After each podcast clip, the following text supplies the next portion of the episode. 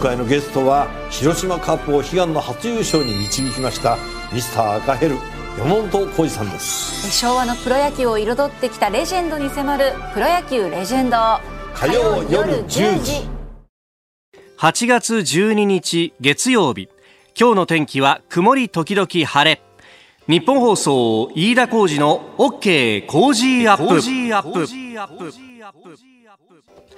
朝6時を過ぎました。おはようございます。日本放送アナウンサーの飯田浩二です。おはようございます。日本放送アナウンサーの新業一華です。日本放送飯田浩二の OK 工事アップ。この後8時まで生放送ですまあ連日暑い暑いっていうね熱中症のニュースがいろんなところから入ってきまして、はい。えー、昨日も大変な数が搬送されているということなんですが、ね、あのこの時期来年はオリンピックだと思うと、えー、そのプレ大会がねいろいろやっている中で、えー、海の森いあのボート競技の、はい、ところでジュニア選手権がね行われていてそこでも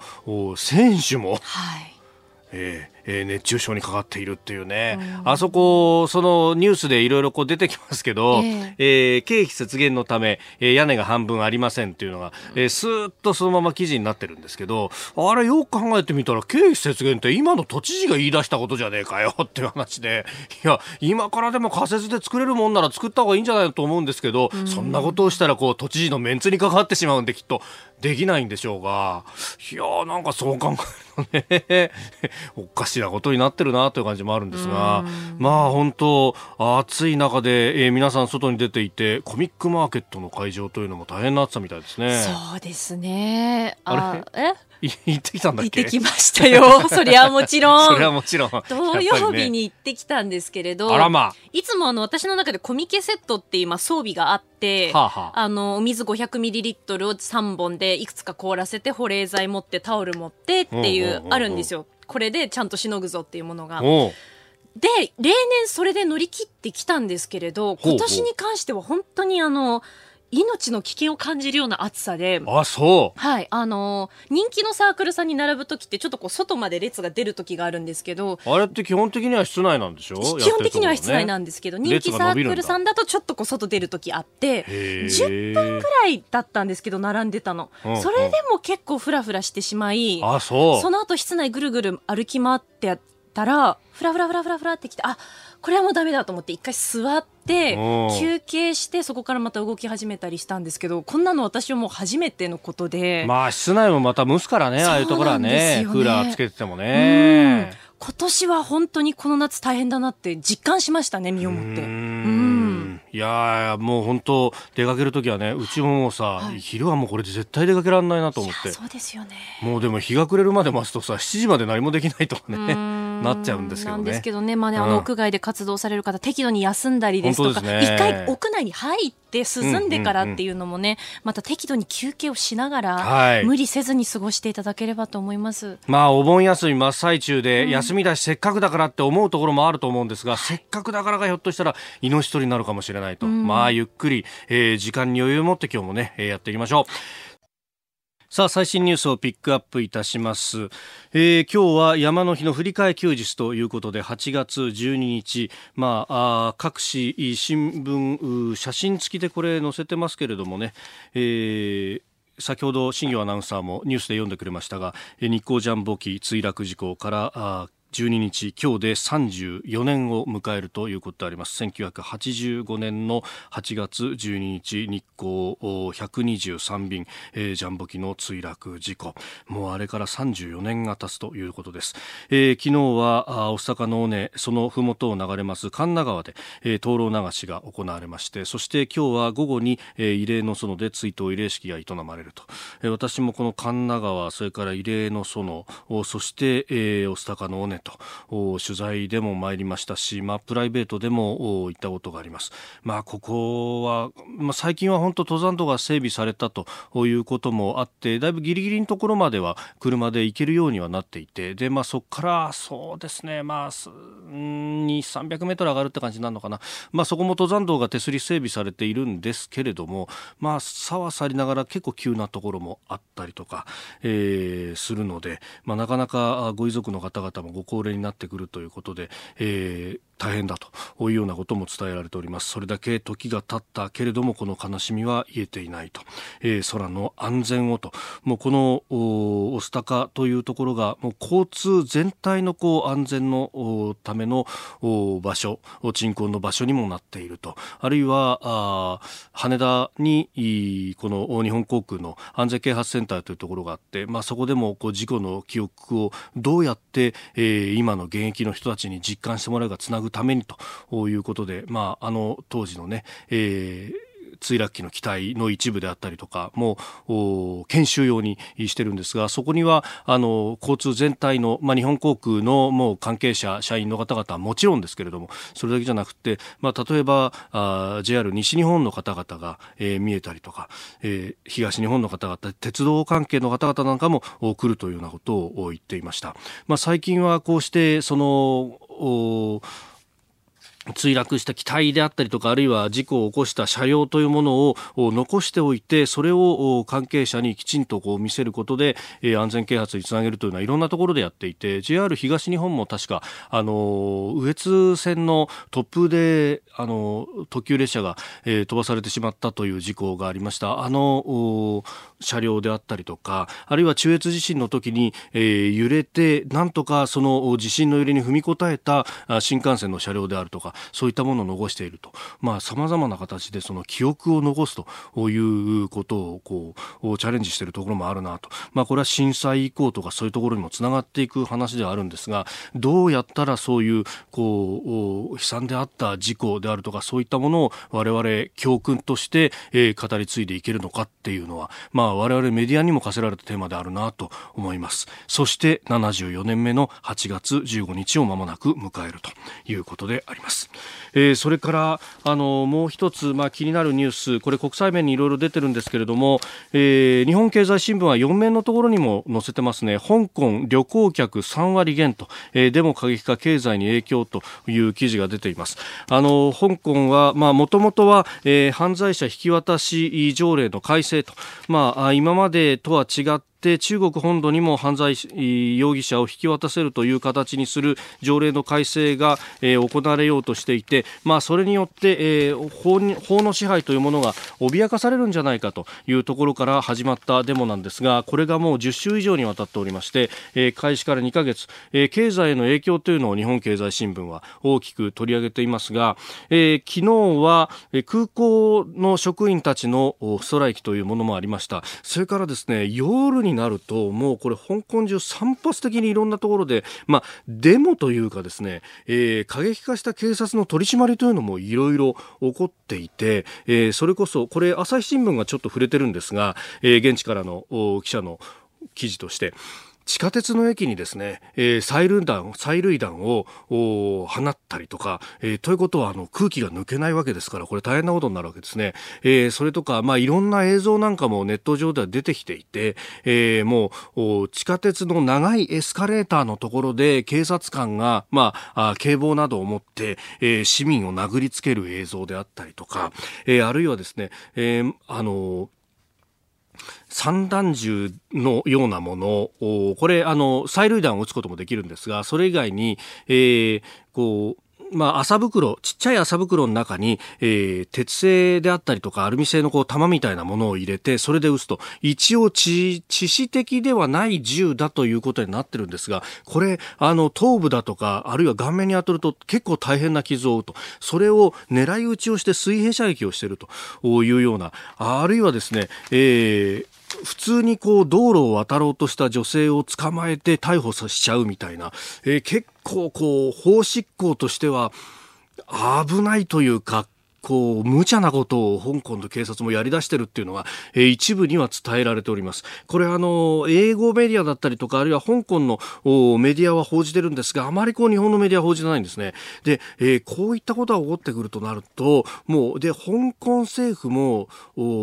北京の意向を気にしてあんまりそこを抑えていないというような話もあり、えー、そうなってくると、民主主義というかもう法の統治、あるいは自由そのものっていうのが今、脅かされてる。でこれが目の前で起こっているというのが今アジアの現状でこれが台湾やそして日本へと民主主義国家に波及してくるかどうかの今瀬戸際に立っているという視点もあるのかもしれません、えー、ご意見お待ちしております。メール COZY コージーアットマーク 1242.com です。ライブ配信アプリ17ライブ配信の魅力は何といってもいつでも誰でもどこにいてもスマホ一つあれば楽しむことができること。17ではライバーと呼ばれるライブ配信者によるトーク音楽バーチャルやゲームなどの様々なライブ配信や著名人を起用した番組配信を24時間365日お届けしています。さらに現在17では月曜日から金曜日の「オールナイトニッポンゼロをリアルタイムでライブ配信中。パーソナリティやスタジオの様子を映像付きでお楽しみいただけるほか17限定のアフタートークもお届けしています。ぜひアプリをダウンロードしてお楽しみください。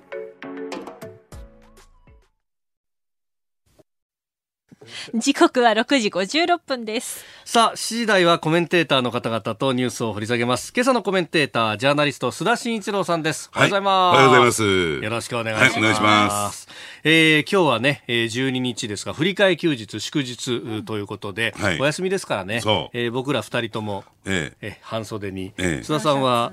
下も同じブランドでね、おそろなんだよね。ね。アバクロで。アバクロなんですアバクロで。なんでそんな嫌な顔すんだよ。なんでおじさん二人がアバクロでペアルックみたいなことになってるんですか、このスタジオで。うわ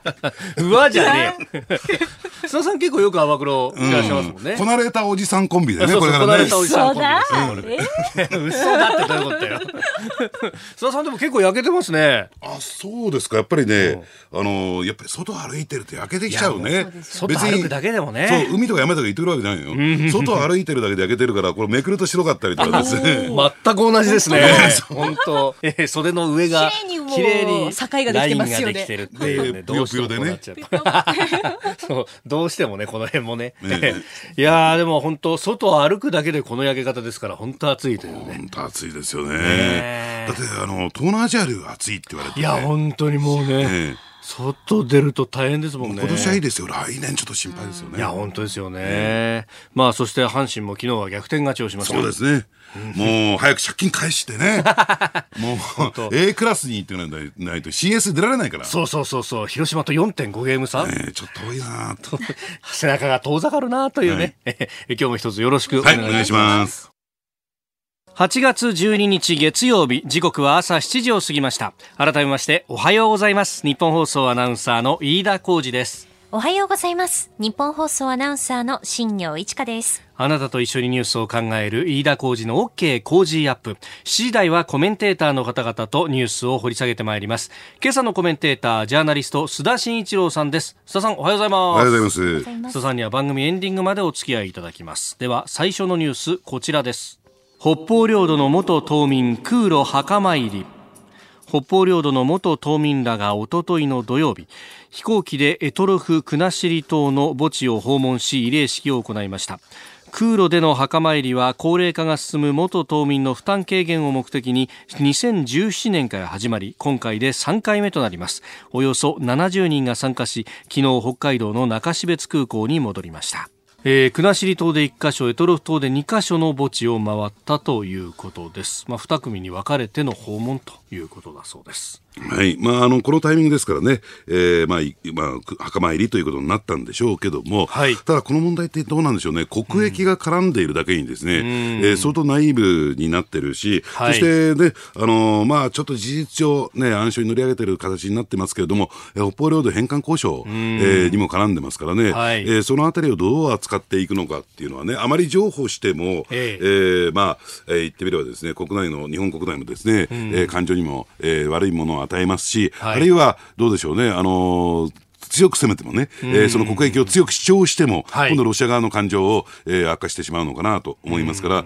その微妙なバランスっていうのが相当難しいんだろうなと思いますね。ただね、ちょっと日本側の読みの違いとしては、はい、あの、プーチン大統領のね、ええ。ー、体制といったらいいんですか、支持率といったらいいんですかね、えー、国内支持がですね、やっぱり若干落ちてきていてですね、はい、やはりそういったことを背景になかなかこの北方領土問題の解決へ向けて、これ強いね、はい、えー、リーダーシップがあるとするならば、えー、そこを少々強引に進めてもですね、プーチン大統領としても、えー、国内を抑えられたんだけども、やっぱりここで譲歩すると、自らの足元が崩れてくるということで、えー、譲歩することはできないというね、はい、状況になってしまってる。そういった点で言うと、この北方領土返還交渉というのは、あの、ちょっとタイミングを逸した感じがしますよね。えーまあ、あのプーチンさん足元ではデモがかなりね、えー、ね、大規模に起こっていると。5万人規模に膨れ上がっているそうですけれども、ね、まあ、この辺というのも少し権力基盤の陰りみたいなものが見えるわけですかね。そうですねあのというよりもですねデモが起こっているのはこれまでも起こっていたわけなんですよ。はい、ただそれを情報統制で押さえつけることができた状況からもう押さえつけることができないという状況になってきた。これね、えー、ロシアとか中国とかそういった情報統制をしている国にとって、はい、まあ、恒常的にデモとかね、えー、そういった抗議活動って起こってるんですよ。だからそれを抑えられてるかどうなのか。で、そこういった情報がポロポロ漏れてくるっていうことは、はい、要するに国内の締め付けが、えー、若干緩んできたなというふうに、そういうふうに見るべきね、えー、ものですね、これはね。えー、で、まあ、あの、新聞などで報道されてますけど、プーチンさんは、あの、クリミアの、その、ロシアの領土であるという主張をこう強めるという意味もあって、なんかあのバイクに乗って、そうですね。デモンストレーションをしたみたいな。勝手に作ったクリミア共和国の大統領を乗せてという。乗せてね、えー、サイドカー乗せてはい。だからね、そういったね、あの、ロシアにとってね、はい、分離主義と言ったらいいんですか、独立的な動きと言ったらいいんですか、うん、これは何もクリミアだけじゃなくて、はい、例えばチェチェンであるとかね、あるいは、えー、サハ共和国、シベリアですね、はい、えー、こういったところのですね、その分離運動、分離活動って、ものすごく根強いんですよ。で、これ日本ではほとんど報道されてないんですが、あの、シベリアのこれ分離活動っていうのは、結構根深いものがあってですね、はい、やっぱりそれを抑えつけるためにシベリア開発っていうね、そういうセンテンスであるんです。で、シベリア開発に日本が金を出す見返りに北方領土と、はい、いうところで、えー、こう経済的に成長発展していくことになればね、えー、まあそういった分離活動も抑えられることができるというのが、そもそものプーチンさんの読みだったんですね。ただ、えー、逆にですね、北方領土に手をつけるということは、はい、またそういった意味で言うと、ナショナリズム、あるいは分離活動に火をつけてしまいかねないと。いうことで、結果的に前へ進んでいかないと。はい、ですから、えー、話元に戻しますけれども、これまで北方領土返還交渉というのは、シベリア開発とコインの裏表一体化してたでしょ、はい、その理由ってのはそこにあったんですね、実は。うん、まあ、これね、共同の経済活動とかを続けることで、信頼醸成をして、ね、まあ、帰ってしてもらおうという戦略っていうのも一部には解説されてますけど、ね、なかなかそこのところっていうのは軌道に乗っていかないってところですか？そうですね。あのただこれですね、はい、えー、おだお金を出して先に出して、うん、後でそこを解消、ね、解決ということになると、はい、出しただけで終わりになってしまうね。やらずぶったりになる可能性が高いですからね、はい、そこのバランスっていうのも非常に大事なんだろうなと思いますね。えーえー、まずは北方領土の元島民空路墓参りという話題でした。ライブ配信アプリ17ライブ配信の魅力は何といってもいつでも誰でもどこにいてもスマホ一つあれば楽しむことができること。17ではライバーと呼ばれるライブ配信者によるトーク音楽バーチャルやゲームなどの様々なライブ配信や著名人を起用した番組配信を24時間365日お届けしています。さらに現在17では月曜日から金曜日の「オールナイトニッポンゼロをリアルタイムでライブ配信中。パーソナリティやスタジオの様子を映像付きでお楽しみいただけるほか17限定のアフタートークもお届けしています。ぜひアプリをダウンロードしてお楽しみください。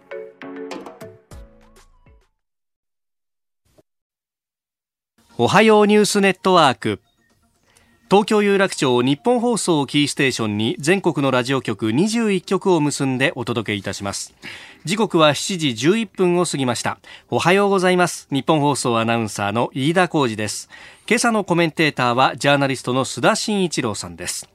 えまずはお盆休みの最中日本列島を直撃する恐れのある台風についてです、え大型の台風10号ですが、えー、父島の西南西およそ480キロを1時間におよそ15キロの速さで、え、北西に進んでいるとみられております、え、今後西日本に接近上陸する恐れがあるということなんですがこの台風10号規模進路注意点などについて、え、この時間日本気象協会の伊藤さんとつないで詳しく伺っていきます。伊藤さんおはようございます、はい、おはようございます。よろしくお願いします。さあこの台風10号、はい、まずはどのあたりそしてこれからの進路などを教えてください。はい、えー、台風10号午前6時現在父島の西南西の海上にありまして、えー、時速15キロまあ自転車くらいのスピードなんですが、はい、北西へ進んでいます。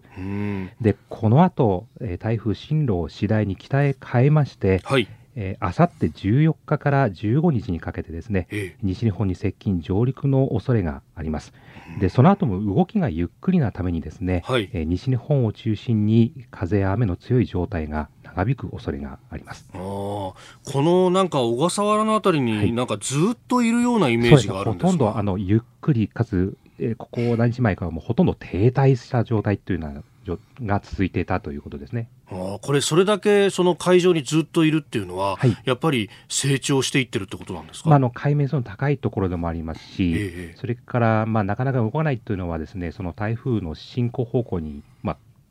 猛暑をもたらしている太平洋高気圧がありまして、はい。まあ、これが、まあ、いわゆる高気圧の壁ができていると思っていただくといいんですけれども、まあ、これがあるがために台風は北へ進めなくて、はい、まあ、ずるずる西へ西へというような感じで進んでいっているということになります。じゃあ、あの当初、例えば関東のあたりっていうのも、直撃の可能性っていうのがあったのは、はい、それがこう徐々に徐々に押し出されちゃってるようなはい、もう西の方へこう行かざるを得ないというような、まあ、流れになって、まあ、今、最終的に、えー、西の方へ接近上陸の恐れという流れになってきているということですね。あのこれ予報円見ると西日本から九州これ警戒が必要だと思うんですが、はい、あの辺りって6月7月あたりにも豪雨ありましたよね。そうですね。あの松島とかではあの特別警報とか、まあ、そういったもの出ましたが、まあ、あの台風、まあ、最近ですと今月6日、宮崎県にも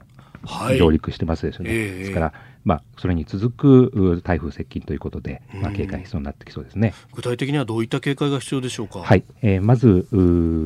の14日から15日にかけて、まあ、接近上陸ということで、はい、えー、まあ、西日本を中心に、えー、雨量が多く、まあ、雨の量が多くなりそうということと、まあ、風も大変強く吹くというようなことが予想されています。まああのー、そういったことで、まあ、動きが遅いということですから、長い時間その雨強い状態、風の強い状態にさらされるということですからね、はい、あの十分気をつけていただきたいと思いますね。うん。そうすると、まあ、雨、風強いとなると、まあ、外に物を置いたりとかすると、それは危ないだろうそうですね、あのもう今日中に備えということで、まあ、飛ばされやすいものはもう屋内に全部しまっていただくということが大事だと思いますね、はい、これ、長時間雨風続くってことは、しばらくそのお家の中だったりとかに、はい、ある意味、缶詰にされちゃうようなことだったら考えられますあのやはり風が強い中での屋外の行動というのは大変危険ですのでね、まあ、中にいざるを得ないということになりますよね。はい、じゃあ、自治体から避難勧告指示出た場合も、早めに動いた方がいいということですね、はい、情報を聞いていただいてあの、避難してくださいということがあれば、速やかに避難をしていただくということが大事だと思います。あと、まあ、お盆の時期でね、はい、里帰りされてる方も多いと思うんですが、すね、この時期ね、あの晴れれば海のレジャー、はい、楽しいじゃないですか、すね、どうですか、はい。えーと、もうすでに一番この台風の影響が出てるのは海の状況なんですね、はい、もうすでにもう波の高い状態が続いていて、でこれからさらに波の高いまあ、高くなってくる。で場所によっては大しけという情報もありますので、はい、まあ、海水浴、もう今日もう暑くなりそうなんですけどもね、あの中に入りたいというふうに思ってらっしゃる方いると思いますけれども、まあ、これからさらに高くなるということですから、まあ、なるべくなら避けていただきた方がいいかなと思いますよね。なるほど。わかりました。えー、伊藤さんどうもありがとうございました。はい、ありがとうございました。えー、日本気象協会の伊藤さんに台風10号、そして今後の気象についてお話を伺いました。えー、では続いてこちらのニュースです。北朝鮮短距離ミサイルの発射を正当化。北朝鮮外務省のクオン・ジョングン北米局長は11日談話を発表し短距離ミサイルの発射に関してトランプ大統領が極めて小さなミサイル実験だと我々の自衛権を認めたと主張。短距離弾頭ミサイルの発射を正当化した形で日本や韓国を標的にしたミサイル発射を今後も常態化させる恐れがあります。えー、10日ですから土曜日ですね、えー、東部ハムフン付近から日本海に向けて発射した2発の飛翔体。新兵器が完成したと北朝鮮のメディアは報じております。もうここのところ立て続けですね須田さんね。そうですね。あのただですねおそらくね、はい、えー、トランプ大統領そしてアメリカサイドはですね腹の中ではもっとやれもっとやれと。もっとやれもっとやれと思っても、と思っていただいて間違いないと思いますね。あ、そうですか。で、それはどうしてなのかというとですね、じゃあこの、はい、えー、北朝鮮の短距離ミサイル発射によって一番苦々しく思っているのは、腹立たしく思っているのはどこかというと、実は中国なんですよ。で、こういった一連の動きを受けて、今何が起こっているのかというと、はい、あの、先だってですね、ええー、旧ソ連そしてロシアとの間のアメリカはですね、INF、中距離核戦力全廃条約ですか、えー、これが破棄されましたよね。はい、そうでしたね。えー、それを受けてですね、アメリカはこれからですね、えー、まあ、あのー、そういった地域の中でですね、えー、短、中距離ミサイル、中距離ミサイルの配備に動き出すんですよ。で、じゃあなぜ INF の破棄になったのかというと、これはロシアがということよりも中国を強く意識していた、はい、INF にはですね、中国が加盟していなかったために、えー、中国はアジア太平洋地域へ向けて、相当数のですね、これミサイルをもうすでに配備してるんですね。はい、相当なリスクがある。だから、えー、対中国へのですね、えー、備えをするために INF を破棄して、はい、これからアメリカはですね、アジア太平洋地域で、えー、中中距離ミサイルの配備に動き始めるんですね。で、その前哨戦として実はエスパー国防長官が各国を歴訪している。えー、で、えー、まあ今ね、韓国に行ってきたということなんですけれども、はい、日本のメディアはですね、なんか G ソミアについて、えー、報じてるようなんですが、全くこれはね、表だ、表側の話だけです。裏側では間違いなくこれ中距離ミサイルの配備について話し合いに行っているはずなんですよ。ですからアメリカとしてはですね、もちろん自国のグアム、はい、えー、そして日本、韓国、えー、そしてフィリピン、こういったところに中距離ミサイルの配備を今後進めていくと。で、そういった、えー、ことを考えていくとね、はい、北朝鮮がこれだけバンバンバンバン短距離ミサイルを、えー、飛ばしてくれているということは、えー、えー、それに向けてですね、えー、追い風になっていくと。いう状況なんですね。中国だって、えー、そうすると、それに対して強く反発、反対できないじゃないですか。怒り浸透ですよ。アメリカのこの、えー、中距離ミサイルの、はい、えー、アジア太平洋地域での配備の動きに対しては、怒り浸透なんだけども、北朝鮮がこういうことをやってる以上ですね、えー、まあ、それをですね、まあ、受け入れざるを得ないと。いう状況。ですから、いよいよですね、先だって、えー、米中のですね、はい、貿易戦争、ね、完全による、えー、貿易戦争、そして通貨戦争、うん、いよいよこの安全保障のね、対立という構図に入ってくるというのが今の動きなんですね。で、韓国に行く前に日本に来て、いわゆる貿易大臣とも会ってますよね。そうですね。で、まあ、あの、表面上はというか、この中距離ミサイルについては話が出てないっていうね、うん、ことになってるんだけども、はい、そんなことはないです。間違いなく水面下というか、えー、では出ているんではないかなと思いますね。そのあたりちょっとね、確認するために私もいよいよ明日から、ええー、ワシントンの方へ行って取材してくるんですよね。ほー。えーいやでもこれ、その1980年代にそのロシアが中距離ミサイルをこう、まあ、当時ソ連ですけれども、うん、ヨーロッパ側に配備しようということになって、で、えーまあ、NATO も中距離ミサイルを配備する、はい、でそれだと危なくなるからってことで、この中距離核ミサイル、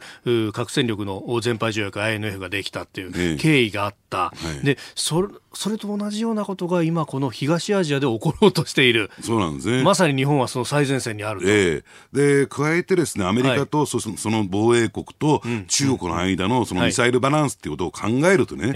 極めてアンバランスなんですよ。で日本を含めてですねものすごいリスクにさらされている、はい、ところがですね、えー、日本のメディアはそのあたり全く報道しませんよね。そして今回エスパー国防大臣が、はい。えーやね、来国防長官が、えー、来日したことについてもですねそのあたりのですね問題意識って全くないんですよ。一体何しに来たんだみたいなぐらいの、そうですね、えー、受け止め方まあ、就任したから挨拶に来たんだろうぐらいの感じ、えー、そんなはずないじゃないですか。就任したから挨拶に来るなんてね、えー、あのあの当時80年代の半ばぐらいだったと思うんですけれども、えー、あの時は NATO があのヨーロッパにはあるからその枠組みの中で、えー、核ミサイルを入れるということがアメリカ側としてはできた、はい、今回日本は安保条約の中にはその想定はないですよね。えーですから、えー、その辺を含めてですね、えー、えー、トランプ大統領は、えー、これまで繰り返しですね、えー、日米安保条約は古臭い時代遅れなんだ。と言い続けてきましたよね。ですからこれ破棄ではなくて見直しを示唆してるんですよ。はい、で、その見直しもなんかトランプさんが言うと全部アメリカに引き上げるみたいな見直しだと思われがちなんだけど、ね、そうではない。そうではない。これは、ね、あくまでもあくまでも中国に対する備えとして、じゃあ日本はどういう役割を果たすのか。果たすべきなのか、はい、というね、そういうセンテンスの中でのこれ見直しですよね。そうすると、本当、議論のベースみたいなものから、これ、われわれも考え直していかなきゃいけないわけですね。そうですね。それに関して言えば、えー、ね、憲法改正っていうことも、はい、場合によっては考えていかざるを得ないという状況になってきてると思いますね。今朝のコメンテーターはジャーナリスト須田慎一郎さんです。引き続きよろしくお願いします。はいお願いします。続いて教えてニュースキーワードです。統一会派国民民主党は10日立憲民主党から提案された衆議院での統一会派構想をめぐって衆議院だけでなく参議院でも統一会派を求める方針を決めました衆議院だけの統一会派を求める立憲がどう対応するのか注目が集まっておりますえー、会派というのは国会内で行動を共にする議員2人以上で結成できる団体のこと。まあ、あの、政党とはまたちょっと意味合いが違うということなんですが。はい。ええ、まあ、国会では一緒になって活動しましょうねということなんでしょうけども、はいうん、じゃあなぜこれが衆議院だけでね、参議院になってないのかっていうと、はい、あの、先の参議院選挙で、えー、実は立憲民主党と、えー、国民民主党ではですね、あの、複数区においては、これ、はい、えー、ね、一人区においてはね、うん、野党共闘が成立したんですが、複数区、特に静岡においては骨肉の、はい、えー、ね、激突が行われて、はい、実は自民党の、えー、まあ、方はですね、国民民主党を応援するというね、はい、これもまたねじれの現象が起こったために、立憲民主党がものすごく、えー、それに対して不快感を持っていると、えいうことで、ちょっとねじれちゃってるのがあってですね、はい、参議院はなかなか進んでいかないと。えー、ただ、じゃあなぜここへ持ってきて、えー、統一会派の動きが出てきてるのかというと、やっぱり次の解散総選挙、衆議院選挙なんですね、はい、を強く意識してるんだろうと思いますね。というのはですね、まあ、今回ね、今年、えー、春ぐらいから、えー、夏の初め、梅雨ぐらいかな、うん、にかけて、やっぱりダブル選挙の噂というかですね、はい、えー、見方が強まってきましたよね。ええ、実はこれ報道ベースに載ってないんだけれども、うん、えー、それを受けてですね、あの、立憲民主党の枝野さん、そして国民民主党のね、えー、玉木さん、そして、うん、えー、あの、一丸の会というですね、えー、まあ、落選議員の、ただ、えー、惜敗率が非常に高い、うん、次の、えー、選挙においては当選するんではないかと言われている人たちが33人いるんですよ。はい、えー、旧民主党系でね、はい、でその会長が馬淵澄夫さん。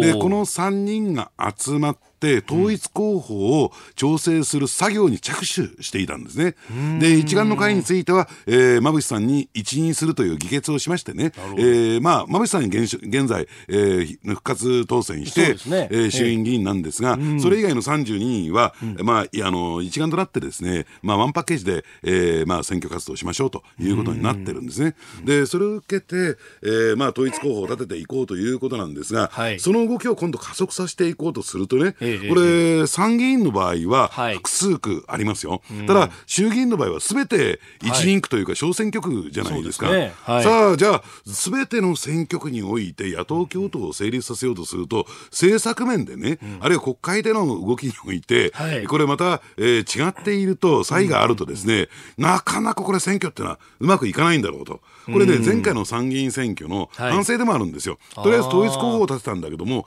選挙活動は、えー、まあ、立憲国民共産でバラバラにやってたんですね、はい、だから結果的に思ったほど効果が上がらなかった、うん、今度はやっぱり、えー、足並みを揃えようじゃないか、うん、そうするとやっぱり国会での活動、運動からですね足並みを揃えていかないと、結果的に選挙だけは一緒にやろうと思っても、はい、うまくいかないということになった、うん、そこへそういったことを意識しての統一会派構想なんですね。うん。まあ、衆議院は政権選択の選挙とも言われますよね、はい、そうするとやっぱりその政策面、あるいは国会活動の一致がないことには、ええ、なかなか統一っていうものもうまくはいかないと。ええ、うん、でしかもそこのあたりをきちんとすり合わせないと、はい、やっぱり自民党に対して、与党に対して、きちんとした対立軸と言ったらいいんですか、対立した政策を立てにくいですよね。うん、まあ、これは憲法観もそうなんでしょうけどね。だからそれを、えー、まずやっていこうじゃないかと、統一会派でやっていこうじゃないかということなんですけども、ただ、この統一会派という段階でとどまってね、はい、これ、選挙が行われた時に、また無所属なんて出てきかねない。いや今回そうなっちゃいましたもんね、一部ね。1人区32選挙区のうち18の選挙区が、えー、無所属という形でね、当選後に所属政党が決まっていくというね、はい、わけのわかんない状況になったんですが、やっぱりね、衆議院、さっきね、飯田さん言われたように政権選択選挙ですが、それは絶対に許されないわけなんですよ。はい、そうすると、この先に何があるのかというと、えー、えー、ね、政党の合流、新党。ということも意識すら得ないという状況になってきたんじゃないかなと思いますね。まあそこまで政策すり合わせができるかどうかですね。そうですね。え今日のキーワード統一会派でした。時刻は7時43分です。お送りしております日本放送飯田浩二の OK 工事アップ。お相手私日本放送アナウンサー飯田浩二と新業一華がお送りしています。今朝のコメンテーターはジャーナリストの須田慎一郎さんです。引き続きよろしくお願いします。はい、お願いします。続いてここだけニューススクープアップです。この時間最後のニュースをスキープアップデルタ航空成田から羽田発着に完全移転。アメリカのデルタ航空が来年2020年3月アジアのハブと位置づけていた成田空港から撤退し羽田空港に日米路線を集約することになります。来年のオリンピックに向け都心上空を通過する新しいルートの運用を開始羽田が国際線の受け入れ体制を広げるのに合わせた格好です。まあ、アジアのハブとしては、ノースウエスト航空時代からずっとこの成田というものを使ってきた、このデルタですが、はい、と。ええおね、それが崩れるということだそうですかね。そうですね。あのー、ただですね、やっぱり JAL アナと、はい、えー、対抗していくためにはね、やっぱり羽田の路線を、うん、えー、これが増やしていかないとということなんですけども、はい、あの離、離着陸枠といったらいいんですか、スロットというふうに言うんですけどね、うん。はい、あのー、やっぱりこれ10ありますとね、7程度が、えー、日本に割り当てられて、うん、えー、3がやっぱり外国航空会社に割り当てられるんですね。はい、まあ、それをですね、積極的に取りに出たということなんですが、えー、もう一点重要なのはですね、はい、もともとアジアエリアで、うん、えー、ノースウェスト、デルタノースはですね、はい、えー、成田を拠点空港、つまりハブ空港にしていたんですが、うん、じゃあそのハブ空港をですね、えー、これ、えー、羽田に移したのかというとそうではなくて、はい、これ、韓国のインチョンにこれ移すということになったんですよ。やっぱりインチョンに移るわけですか。ね、で、まあ、あの、航空、ね、ビジネスというのは、ハブスポーク、つまり、はい、えー、まあ、どっかの、えー、まあ、ハブっていうのは中心地ですよね。うん、で、それを拠点を置いて、はい、えー、そして各地からですね、うん、えー、小型機、中型機で、えー、そのハブ空港に運んできて、大型機で拠点間を結ぶというのが、うん、これが航空ビジネスの基本中の基本なんですね。はい、ですから、えー、それをやっぱり、えー、日本からですね、えー、韓国イーチョン空港に移されたというのは、結構これは日本にとっては、うん、えー、真剣に深刻に考えていかなきゃならないのかなと思いますよね。うん、で、どうしてかというと、はい、実はイーチョン空港っていうのは、現在長距離滑走路がですね、3本運行されてるんですが、運用されてるんですが、はい、実は4本目、うん、えー、これもですね、いつでも運用して、運行していいように、えー、もう敷地が確保されてるんですね。で、これ平行滑走路なんですよ、しかも。あなるほど、ね、ですから同時に離発着ができるという、ね、状況になっていて、はい、そして乗り換えもですね、もともとハブ空港ということを強く意識してたためにですね、えー、スムーズに行きますし、それで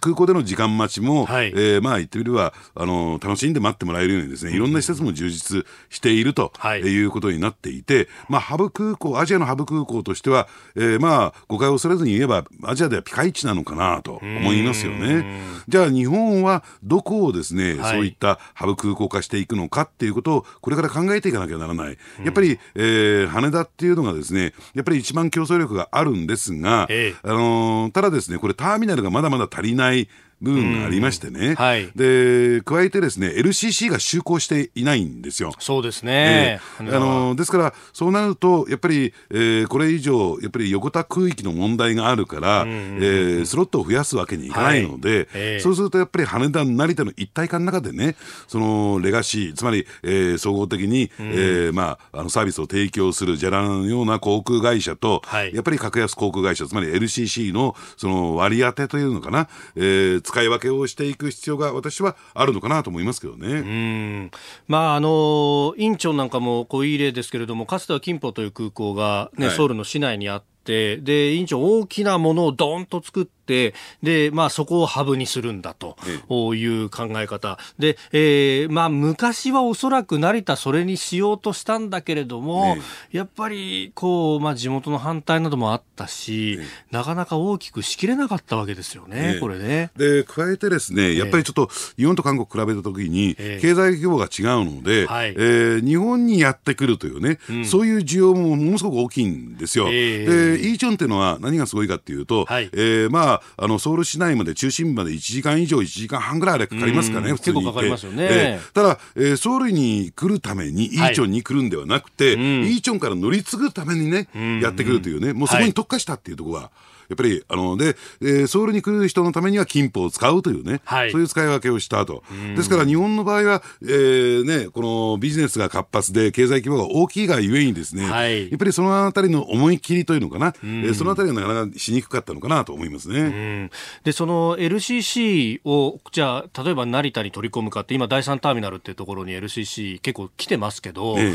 っぱそこはあれですか、滑走路の使える時間帯に制限があるっていうのはちょっとネックになってきますね。大きいですね、うん、やっぱり LCC っていうのは、はい、えー、数の少ない航空機をですね機材を使い回ししますからね、うんうんうんうん、どうしても遅れが出てくるんですよ。はい、でそうすると何時以降は、えー、着陸できませんよと、ね、出発できませんよということになると、えー、なかなか成田っていうのは使い勝手が悪いという状況になってくるんですね。だからその制限をどう、えー、クリアするのか、もともと LCC っていうのはですね既存の空港でも、夜間早朝帯っていうのが、はい、LCC の、えーね、離着陸の、えー、時間帯でしたからね、やっぱりその点ではちょっと成田厳しい部分があるかもしれないですね。まああの日本の LCC はあの入ってないですけど、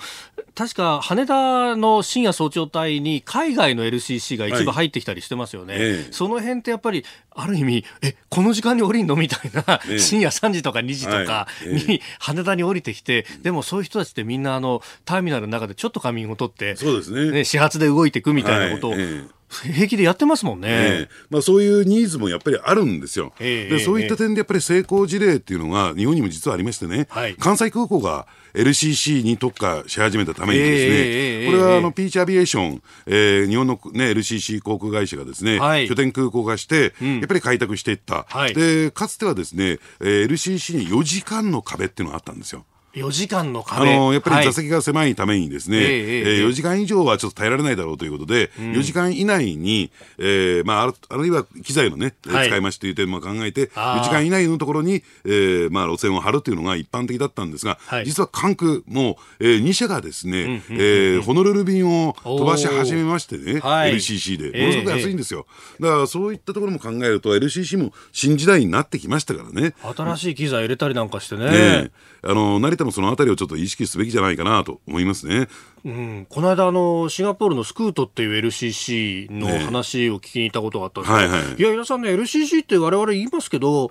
あの、椅子のピッチ、その、幅とか、ええ、ほとんど変わんないんですよ、みたいなことを言ってて、え、もうだいぶそういうサービスの面もいろいろ変わってきてるみたいですね。あの、ですからね、あの、じゃあどうなんでしょうね、レレガシー航空会社でね、はい、じゃあホノルル便で、え必ず2食出さなきゃならないっていうルールがありますけども、まあそんならいらねえだろうとかね、まあ、自分で食べたいものね、ね自分で食べたいものを持ち込めばいいし、ええ毛布だってフリースタイプのものを自分で持ち込めば、ね、いいわけだから、それよりも安い値段。ですからね、あの、これ国内の LCC ですけども、例えば北海道の若い人たちが早朝成田まで LCC で飛んできて、はい、日帰りでディズニーランドを楽しんで帰っていく。でそうすると成田とディズニーランド近いじゃないですか。確かにそうですね。えーそういう使い方といったらいいのかな、うんうん、えー、っていうのをですね、やっぱり、えー、若い人たちは見つけ出すんだなと思いますけどね。うん。その辺、可能性はいろいろ広がってるけど、それを生かす形にできるかということですかね、空港の側も。ね、だからその一つはメンツの問題であるとか、はい、えー、あるいはその制度ね、法律の問題であるとか、ルールの問題であるとか、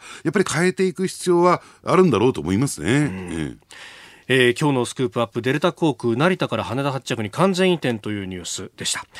えー、このコーナーも含めてポッドキャスト YouTube ラジコタイムフリーでも配信していきます番組ホームページをご覧ください